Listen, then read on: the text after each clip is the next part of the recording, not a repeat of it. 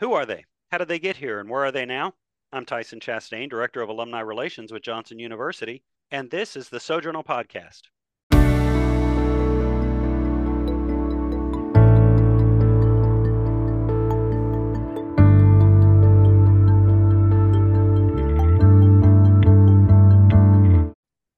Have you heard about Johnson University's Vanguard Church Partners program? Churches who seek a more dynamic relationship with the university are invited to join this partnership as we work together to foster stronger connections between churches, the university, and the students who attend Johnson from VCP churches. Student scholarships and a variety of church benefits reinforce the partnership of Johnson University with each partner church. Learn more at johnsonu.edu/Vanguard. Or call Brian Lakin, Director of Church Relations, at 865-251-2141. Today we're joined in the Sojournal Podcast by 2000, that is the class of 2000 graduate, Laura Rios. Laura, welcome to the Sojournal Podcast. Thank you. Thank you for being with me today. I appreciate you giving us your time, especially considering your current circumstance in life. So we'll get into a little bit of that as we go through the podcast. But to get started, Laura, would you mind just kind of giving a general introduction of yourself real quick? Where are you? Where do you live? Family, that kind of thing. I live in Dublin, Ohio, which is a suburb of Columbus on the northwest side. I have been teaching at Jonathan Alder local schools for 2 years as an English learners teacher. When we were in school, it was called English as a Second Language. So basically, I teach children who their families are from non-English speaking countries, and so they need help with their English. So that's my job. And I guess the big challenge that Tyson was referring to with me is that it was November 2001. I got really sick with a fever, and I found out in December that I had endometrial cancer. So I've been dealing with that since December of 2001. And I'm actually on medical leave right now because I had a reconstructive surgery back in December. And then I had to have another surgery in January because I developed a hernia. I also had a growth removed on my colon that had, it was like endometrial cancer that had spread there. So we're kind of trying to figure out what to do from there with that growth they found. Thankfully, it was just contained to it was like a 2-centimeter tumor. So not very big. And there wasn't any sign of cancer anywhere else. So I have a doctor's appointment on Friday. So we'll see what we do after that, but I've already gone through chemo and radiation, had a hysterectomy and lots of other stuff. But this came down in 2021? Yeah, 21. Yeah, okay. 2001. Yeah, so then that's my own fault because I thought you had said 2001. I'm like, I could have possibly. That's possible. Yes, that would be bad if I was dealing with it for 20 years. But no, okay. It's just been the last two. Well, still, that's long enough. And I mean, it doesn't matter if it's a centimeter or a baseball. It's any cancer is not good. So yeah, I'm glad that you're getting that dealt with. I imagine that's brought up some things, some questions, some challenges and those kinds of things. So we'll talk about that a little bit later in your journey. But before we get there, Laura, let's go back to the beginning. Where were you raised?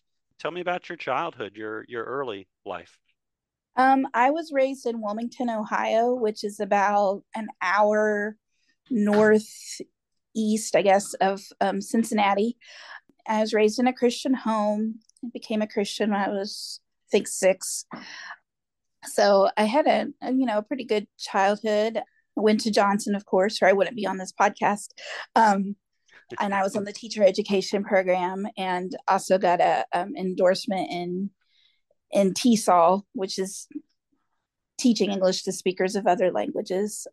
I taught in Southwestern City Schools in Columbus for 3 years, taught English learners there. And then I went overseas with Pioneer Bible Translators I was with them for 9 years.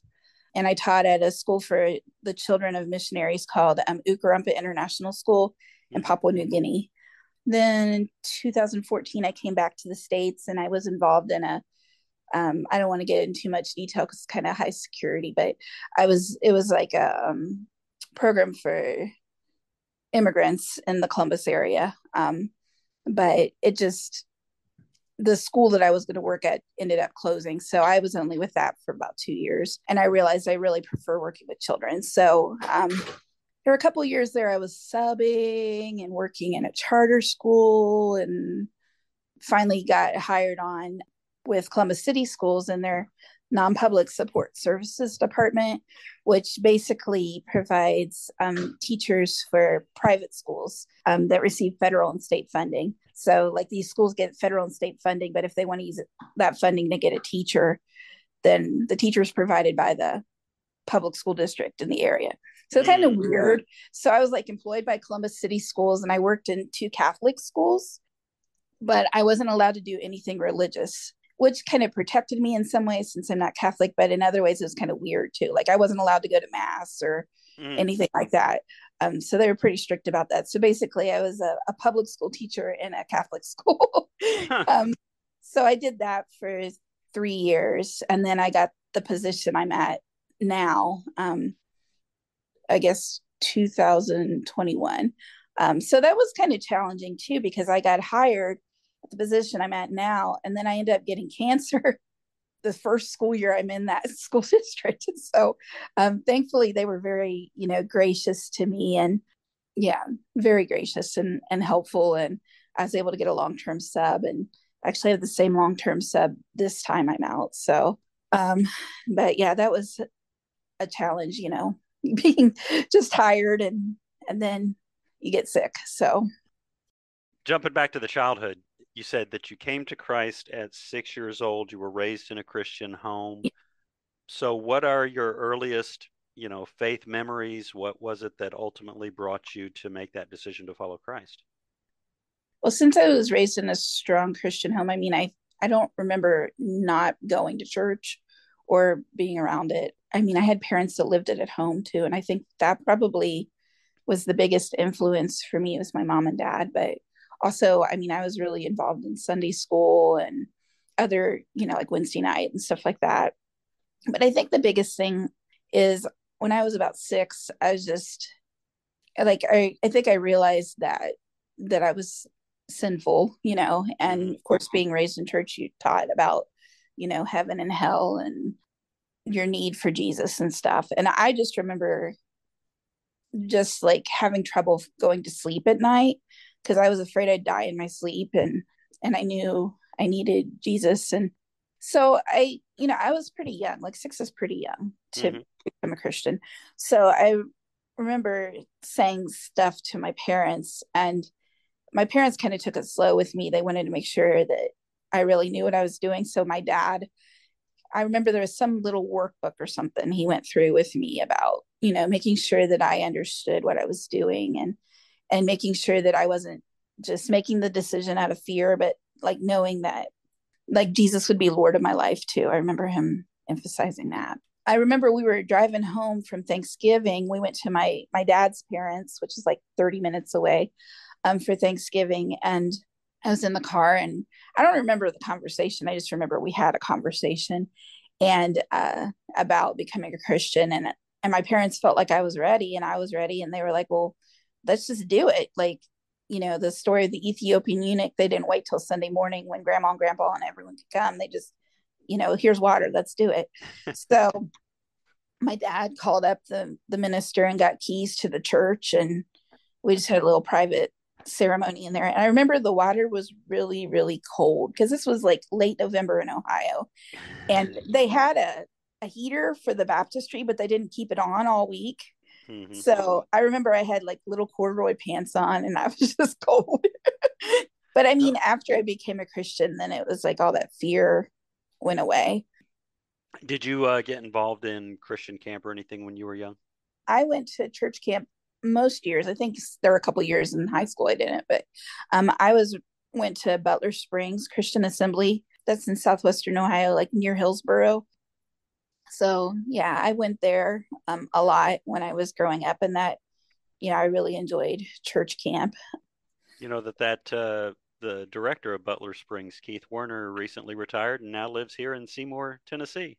Oh, really? Yeah, yeah, he was a director there a long time, because I think he became a director when I was still going to camp. So he was there a long time. Yeah.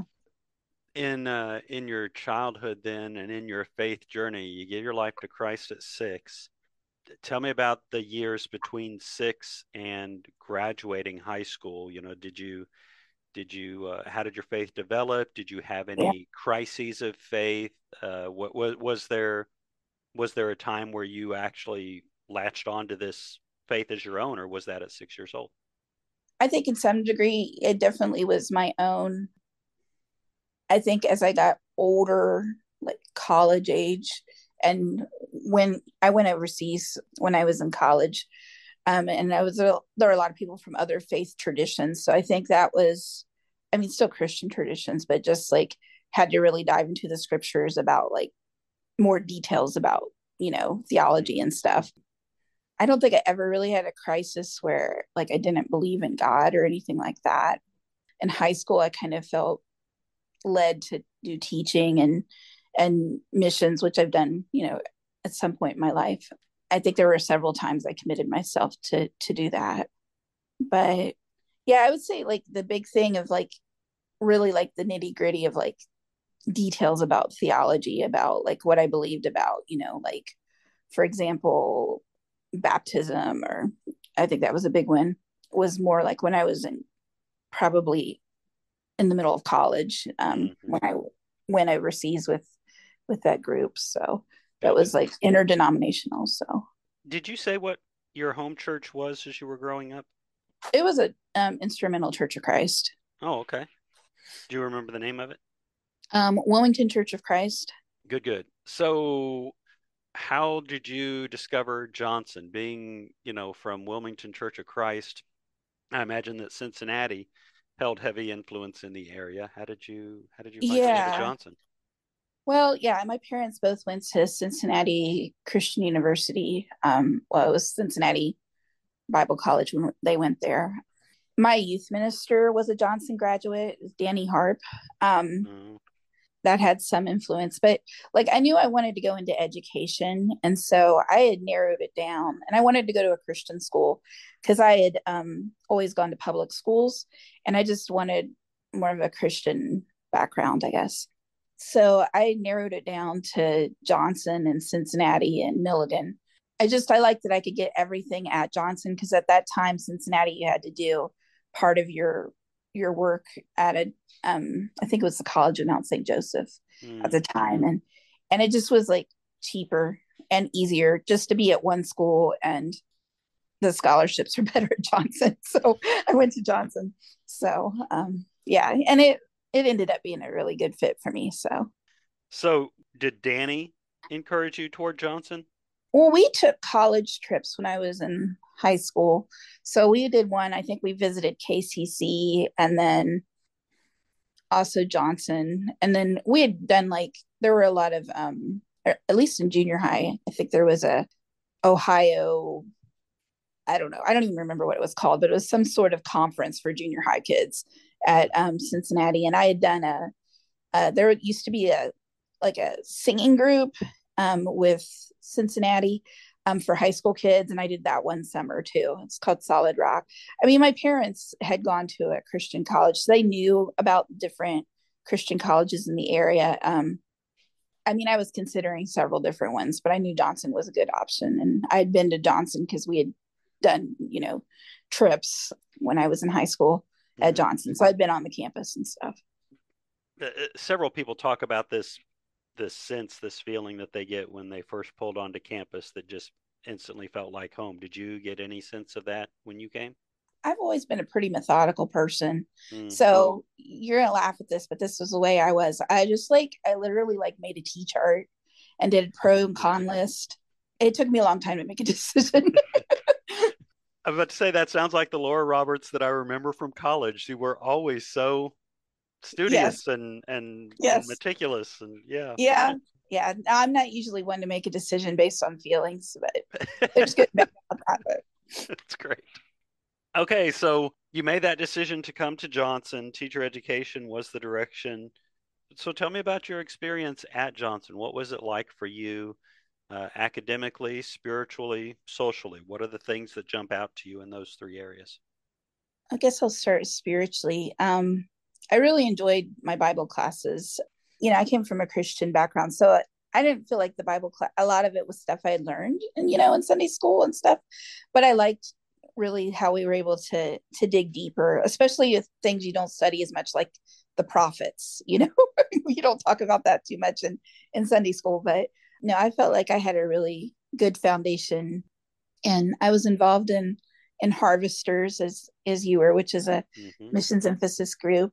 I really enjoyed that. So I think it just kind of opened my eyes, like different opportunities. And then just like, it was really good having good Christian friends, you know, making friends that, you know, some people say high school is the best years of your life. I don't think so, but at least wasn't for me, but it was nice to be with other people that, of course, everyone's at a different place in their faith, but you know, I was able to make some friends who had really solid faiths. And did you remember much about chapel?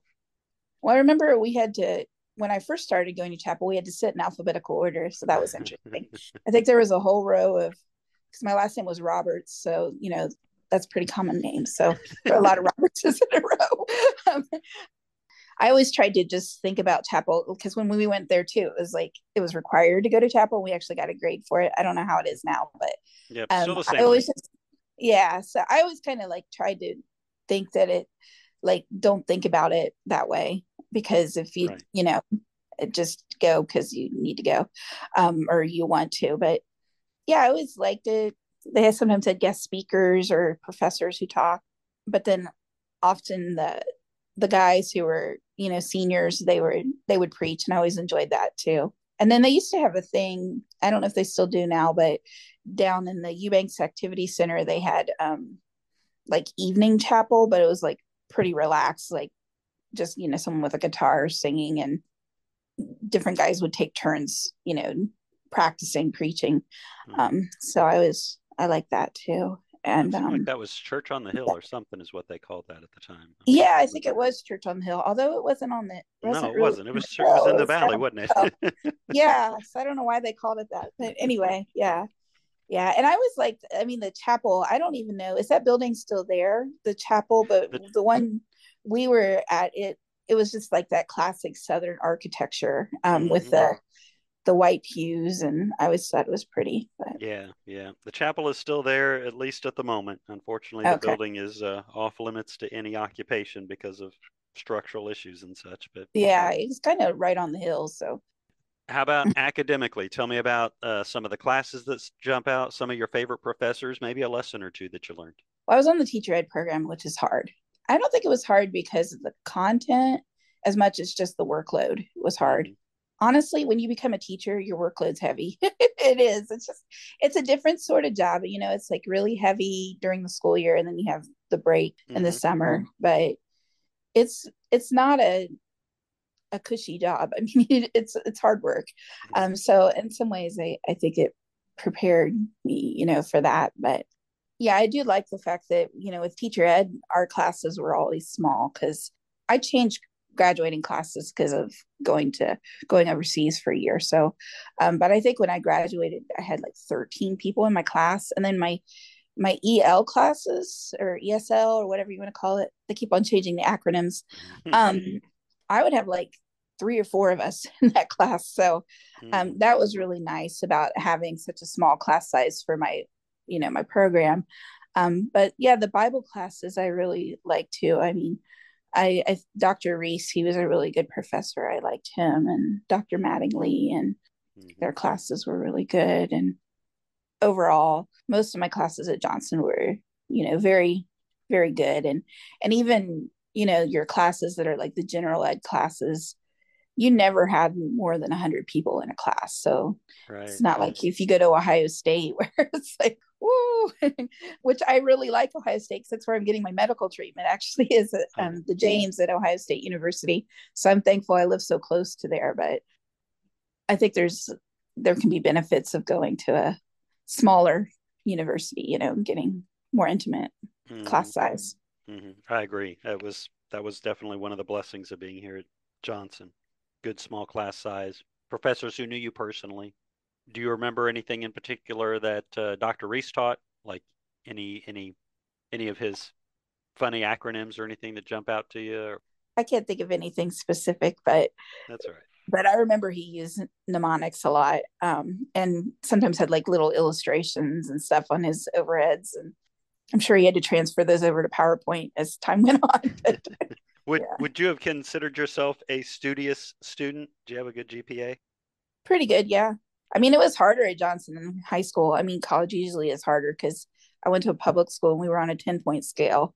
Mm-hmm. And Johnson's was not on a 10-point scale. I mean, like a B minus is more like an A, you know, in high school. So it makes you work harder. But yeah, I mean, I was like an AB student in college. So, but I worked really hard in high school because I knew that I had to get scholarships and stuff in order to go to school. So that was incentive for me to work really hard in high school. So I think because I was studious in high school, it wasn't that big of a transition in college because I already had those, like that work ethic and that. So I didn't have like the freshman failed 2 or 3 classes because you're, you know, out with your friends all the time. But that doesn't mean I didn't hang out with people. I did, like that first semester, especially when you first come, you know, you hang out a lot. But yeah. Now that you mentioned that, what about socially? What were the things that you got involved in as a student? Well, I remember when I first got there, I mean, this isn't like a club or anything, but I remember we went to Boom's Day. That was a big deal. They still have that in Knoxville, but it used to be like Labor Day weekend. They had this big fireworks display downtown Knoxville. So I remember doing that my freshman year.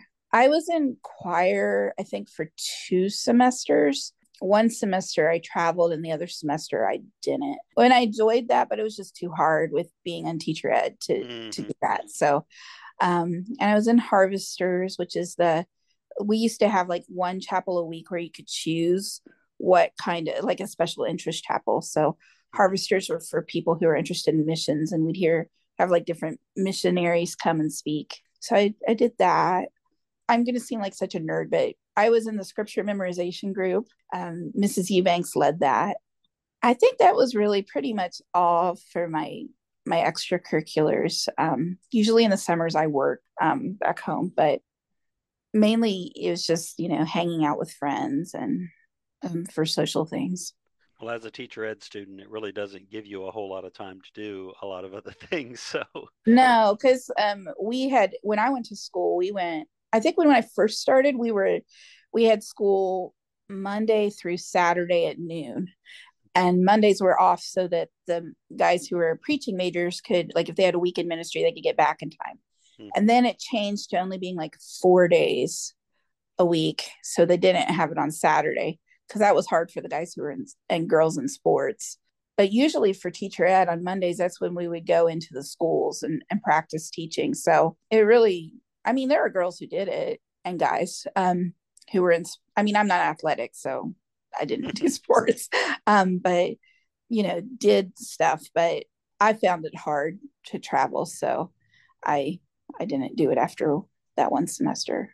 Well, you prioritized your schoolwork, which I think was good. And I think you're a better teacher because of it. Yeah. And when I was in high school, I was in band too. And Johnson did have a band, but it's just, there was not enough time to do band and choir. So what'd you play in band? I played the clarinet. I haven't really played since I was in high school. So yeah. Still, that's cool. You used to play the clarinet. I mean... Yeah, I did. It wasn't Benny Goodman or anything, but I was decent. Oh, that's fun. Obviously, being on the teacher education program, the way that works at Johnson, at least when we were in school, was the 4th year kind of naturally flowed into the 5th year to get the master's. Did you do that? Yes. So after that 5th year, how did you discern what was your next step? You know, what I guess, I mean, I know that you were involved in missions because you mentioned that. What stoked your passion for missions? Why did you start to go to Harvesters in the first place? The church that I was involved in when I was growing up was pretty missions minded. And we actually had a missionary that we supported most of his support.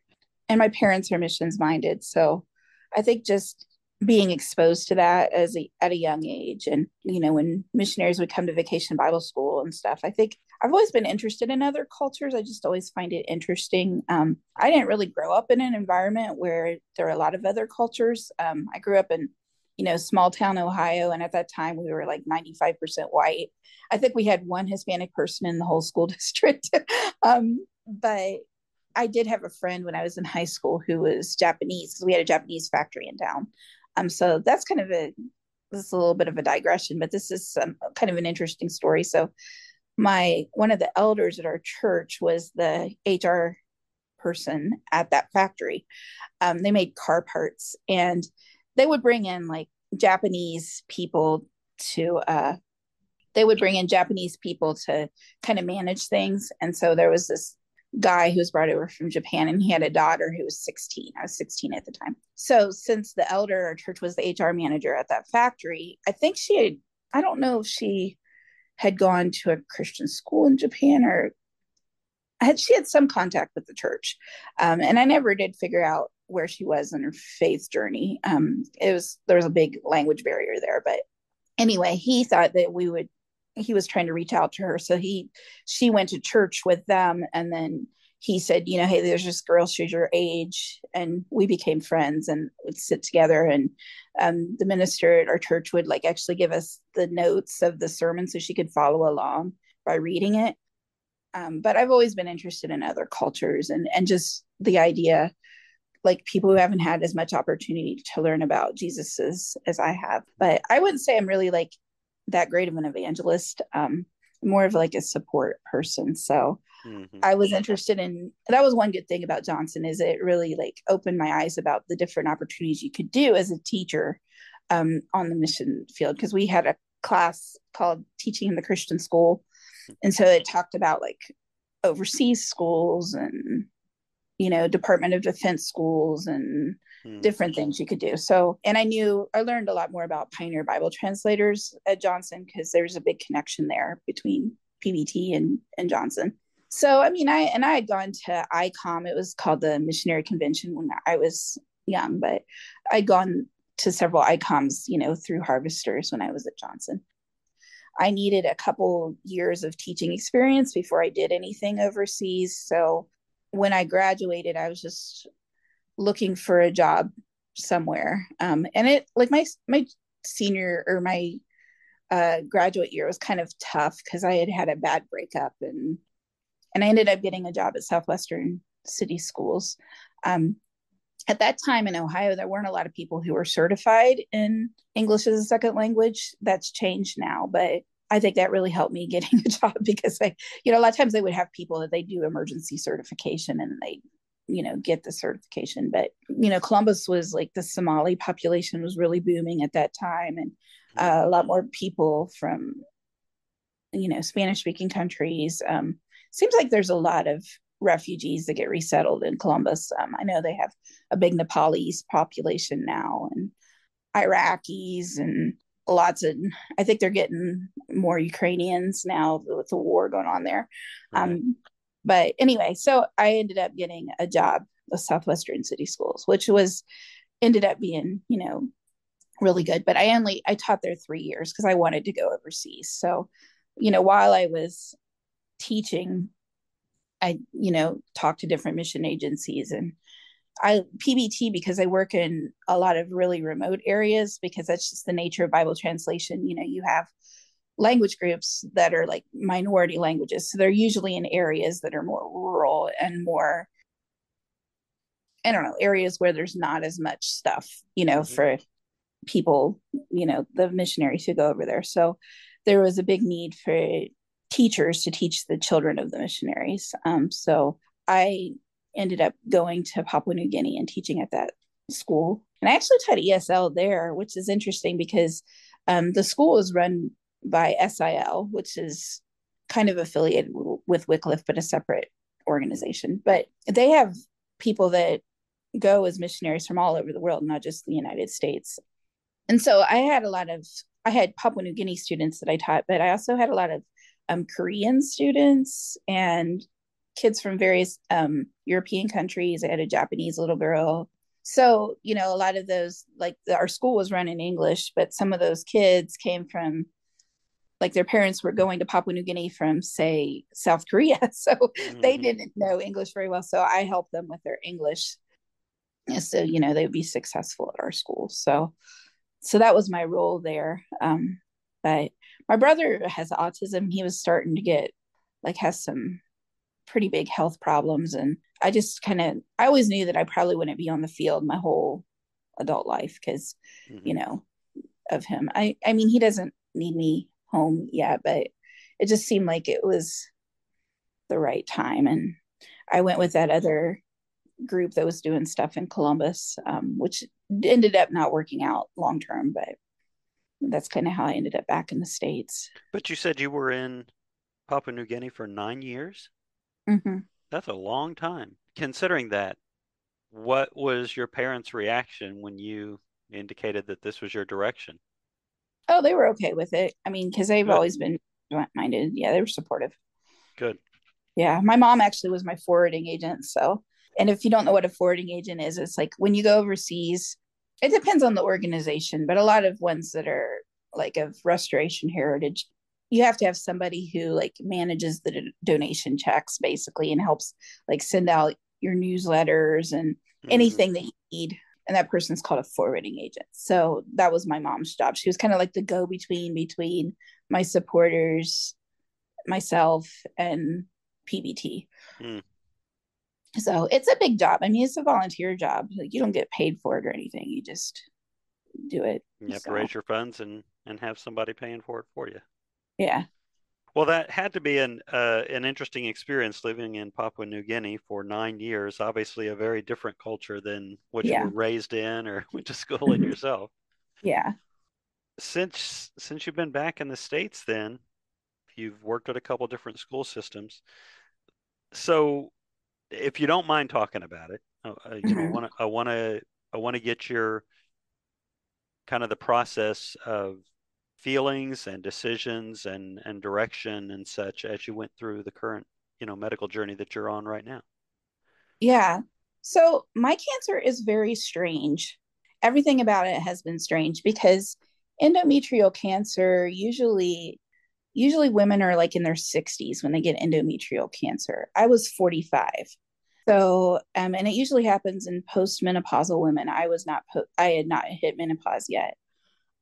So when you're younger, it's a lot harder to diagnose. And usually endometrial cancer is slow growing and mine was fast growing. So there's a lot of weird things about it.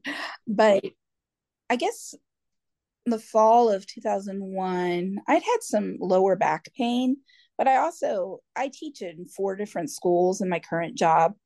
So I do a lot of like, you know, taking stuff from my car, you know, back and forth lots. So I thought I just pulled a muscle or something, but it wasn't going away. So I saw both my regular doctor and my OBGYN, and actually it had like an ultrasound with my OBGYN, but they both thought it was probably muscular. So that's the weird thing is I had just seen my OBGYN, but I think it was like the tumor was hiding in a corner or something. Then it was like, the Friday before Thanksgiving, I had gotten home from work and I was really tired, which isn't that unusual for Friday night. And I was feeling kind of cold too. And I just thought, well, maybe the house is cold, but I was like, well, I'm going to take my temperature just to be on the safe side. So I took my temperature and I had a fever. So, I mean, it's 2001. So 2021, sorry. What do you think in 2021 when you have a fever? You think you have COVID. Even though I didn't have any respiratory symptoms, but, you know, so the next day I got a COVID test and negative for COVID.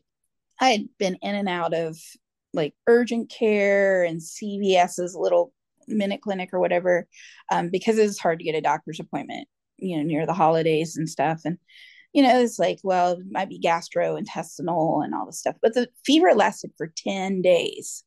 That was a weird thing. So I finally was able to make a doctor's appointment, and thank goodness I was able to get in with my OBGYN first, because I think that sped up the process a lot. So it was a Monday and I got in with my OBGYN and she did an exam and she felt something, felt a tumor. And she actually told me to go to the ER, which she said, I don't normally do that, but because she wanted some more tests run. So Later that week, I got an MRI and showed that, you know, I had something there. And by the end of the week, I was in the hospital at the James and getting a biopsy. So, I mean, that's something that's really good, too, because, you know, I live in a suburb of Columbus, Ohio, and we have one of the best cancer hospitals in the country right there in Columbus. It's called the James Cancer Research Hospital. So anyway, by the end of the week, I was getting a biopsy, and then they determined that it was endometrial cancer, but I think it was like stage 2B. Anyway, so by the end of December, I was going to go in for surgery, and she, my OBGYN did laparoscopic surgery to see if she'd be able to do a hysterectomy. And she told me, you know, you might have a hysterectomy when you wake up, you might not, because it depends on if I'm able to do it. So she did that laparoscopy surgery, and my tumor was so big, it was pressing on my colon. And so she was not going to be able to take it out. So then she decided that she was going to have me do 6 rounds of chemotherapy. So I did chemotherapy. I did 3 rounds of it. And then I ended up getting shingles. So I had to delay my surgery a little bit. Yeah, usually you don't get it till you're over 50. Like, you can't get the vaccine till you're 50, but because of being on chemotherapy, like, that suppresses your immune system. So anyway, I ended up having a hysterectomy on March 17th. So on St. Patrick's Day, I had a hysterectomy. So yeah, the chemotherapy was like, they wanted to shrink the tumor enough that they could actually do the hysterectomy. So I had a radical hysterectomy, and I actually also had to have an ileostomy because the tumor was still pressing on the colon. So it hadn't spread to the colon at that point, but it was pressing on the colon. So I had the hysterectomy. Then I had 3 more rounds of chemotherapy, and I lost most of my hair, like 90% of my hair. It's obviously growing back, but I got these chemo curls. I don't know what to do with my hair. It's kind of crazy. But anyway, so I finished chemotherapy in June. And then my doctor, because of my age and everything, she wanted to be aggressive in my treatment. So I ended up having to get 25 rounds of radiation this summer.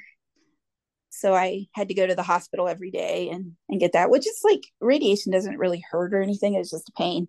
But I was thankful that I lived, you know, so close to the hospital.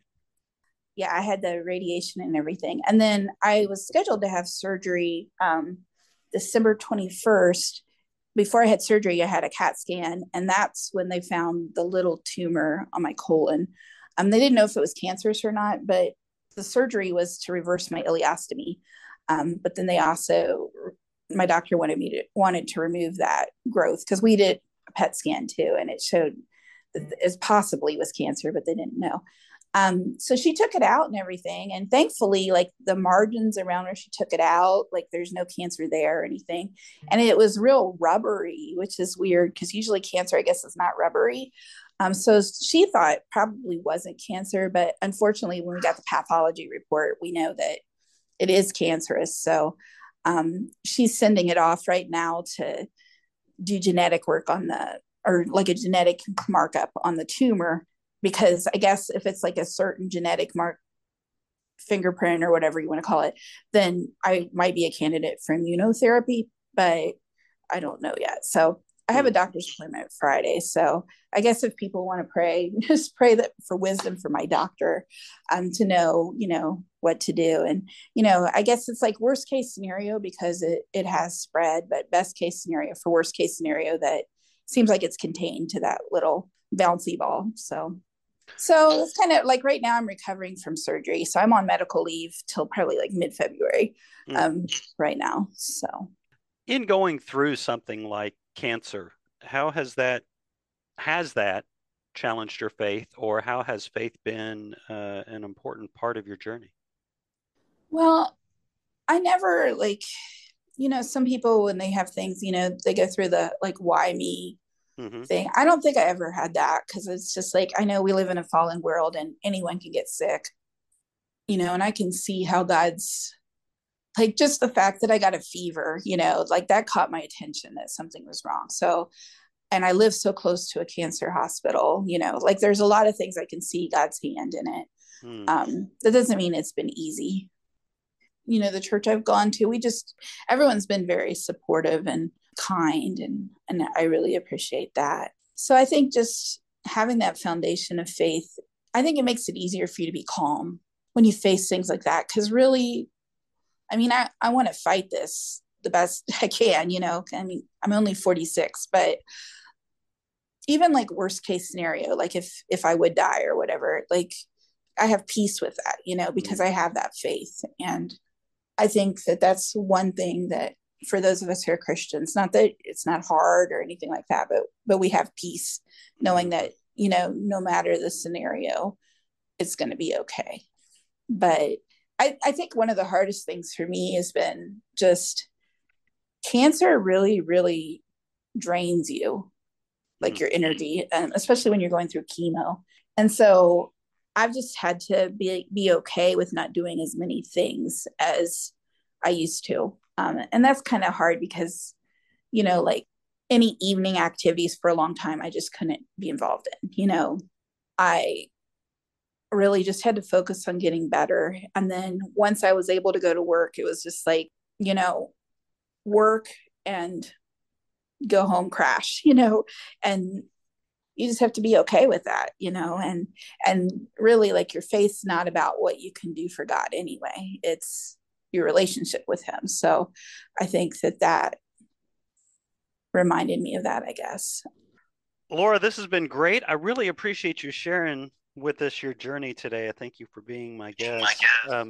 A couple of things, though, I still need to ask you before I let you go. I've been asking of all of our podcast guests, so you're not going to be unique on this one. I'm going to ask you as well. First question is, considering everything that you've been through in life and all the lessons that you've learned and such, what is something that you've learned that you would really wish to make sure other people knew? Life, you have your good times and your bad times, you know, and I think that what you invest in during those good times and bad times too, but I mean, like, if you like still stay connected to God and stay in his word and do things to increase your faith during those good times, because when you hit the bad times, that's what you draw from. It's kind of like you fill your tank. And I've lived long enough that I've had several times that have been really good, several times that have been really bad, and situations, you know, but I think just staying consistent and keeping that relationship with God, even because I think sometimes we have a tendency when things are bad or when things are good to kind of slack off a little bit. And I mean, a lot of it is just like personal relationship too, because I mean, like right now, I haven't been able to go to Wednesday night or Sunday morning, or I mean, I've been going to church, but like not Sunday school. So I've just had to do things on my own a lot. But I think just keeping that line with God, I think is really important, because you never know when something's bad is going to happen. I mean, I thought it was fine. And then I got that fever the last 10 days and they're like, oh, I have cancer. You don't always know when something bad's going to happen. I really appreciate that. You made me think of a phrase, dig your well deep. And yeah, it gives you something to draw on in the hard times. Good. Well, Laura, thank you for that. One more question I'm going to ask you and then give you a moment to think about while I do a commercial. Imagine, if you will, that for the next 60 seconds, everybody in the world is listening to the podcast. Oh boy. So congratulations, you have 60 seconds to address the entire world. What are you going to say to the whole world in 60 seconds? While you think about your answer, let me ask our listeners, have you heard about Johnson University's Vanguard Church Partners program? Churches who seek a more dynamic relationship with the university are invited to join this partnership as we work together to foster stronger connections between churches, the university, and the students who attend Johnson from VCP churches. Student scholarships, and a variety of church benefits reinforce the partnership of Johnson University with each partner church. Learn more at johnsonu.edu/Vanguard or call Brian Lakin, Director of Church Relations, at 865-251-2141. So, Laura Rios, formerly Roberts, of the class of 2000 here at Johnson University in Knoxville, Tennessee. A longtime teacher, ESL in particular is the focus, currently teaching in Ohio, but on sabbatical for medical recovery. Thank you so much for sharing your journey with us today and your time and your stories and your insight and wisdom. Laura, what 1-minute message would you give to the world? We need Jesus. Not only, I mean, we're all going to die someday. And so it's important, you know, to have a relationship with him, you know, so that you can be saved from your sins. But also too, just life here on earth, it doesn't make it easier being a Christian in a lot of ways, but you just have someone to walk with you if you have a faith in Christ. Very good. Well, that's concise and so important. You need Jesus. We need the companionship when life is difficult, and he certainly provides that. Laura, thank you so much for being my guest today on the Sojournal Podcast. It's been a pleasure to have you. You're welcome. Thank you.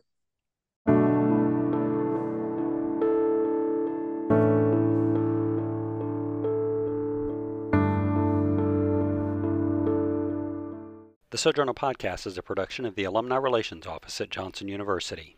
Edited by Lena Gavorsky. Podcast graphics by Rachel Woolard. Music by Loyal Love. Tune in to other Sojournal podcasts dropping normally weekly on Anchor FM, Spotify, Google Podcasts, and more. Thanks for listening.